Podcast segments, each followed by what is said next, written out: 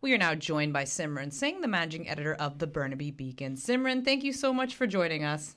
Thanks for having me, Mankiran. So, Simran, are you prepared for the cold that's coming this weekend?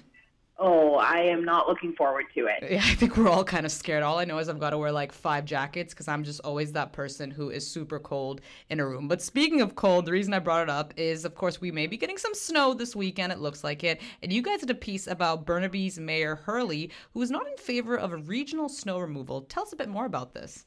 Yeah, Mankiran. So, you know, most of us haven't forgotten that it snowed a lot a few weeks ago, causing some major havoc around the region.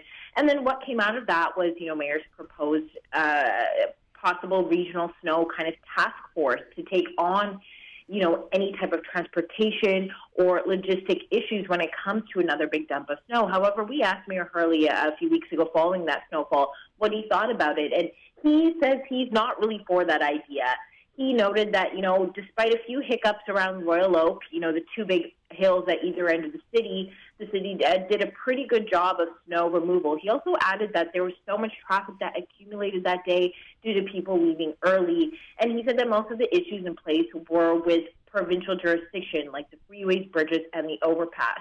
As for regional kind of snow removal task force, he said that it wouldn't really help and it could cause infighting between, you know, different municipalities. So for now, Burnaby's going to do its own thing. Um, just a reminder, you know, make sure you have those winter tires on. We've had some notice that the snow is coming for next week, so so make sure you're prepared or try to be.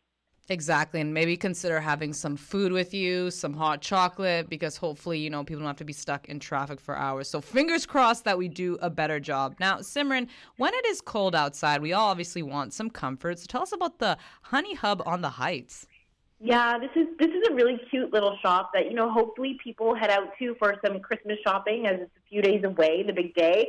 Um, it's called the Honey Hub, and it's dedicated to all things honey, and it's located in the Burnaby Heights, which is a lovely neighborhood in Burnaby. If you haven't visited already, the shop is very brand new, um, but it's got strong strong ties to the Heights already. It's the brainchild of Winston Wong and Nina Snyder, who owned the iconic Muckabout Gift Gallery. If you know you've been there, it's it's a great little shop. And BC Bee Supply. So they put their brains together and came up with this little shop. Um, it's very very new, but they're carrying all types of local honey and beeswax products.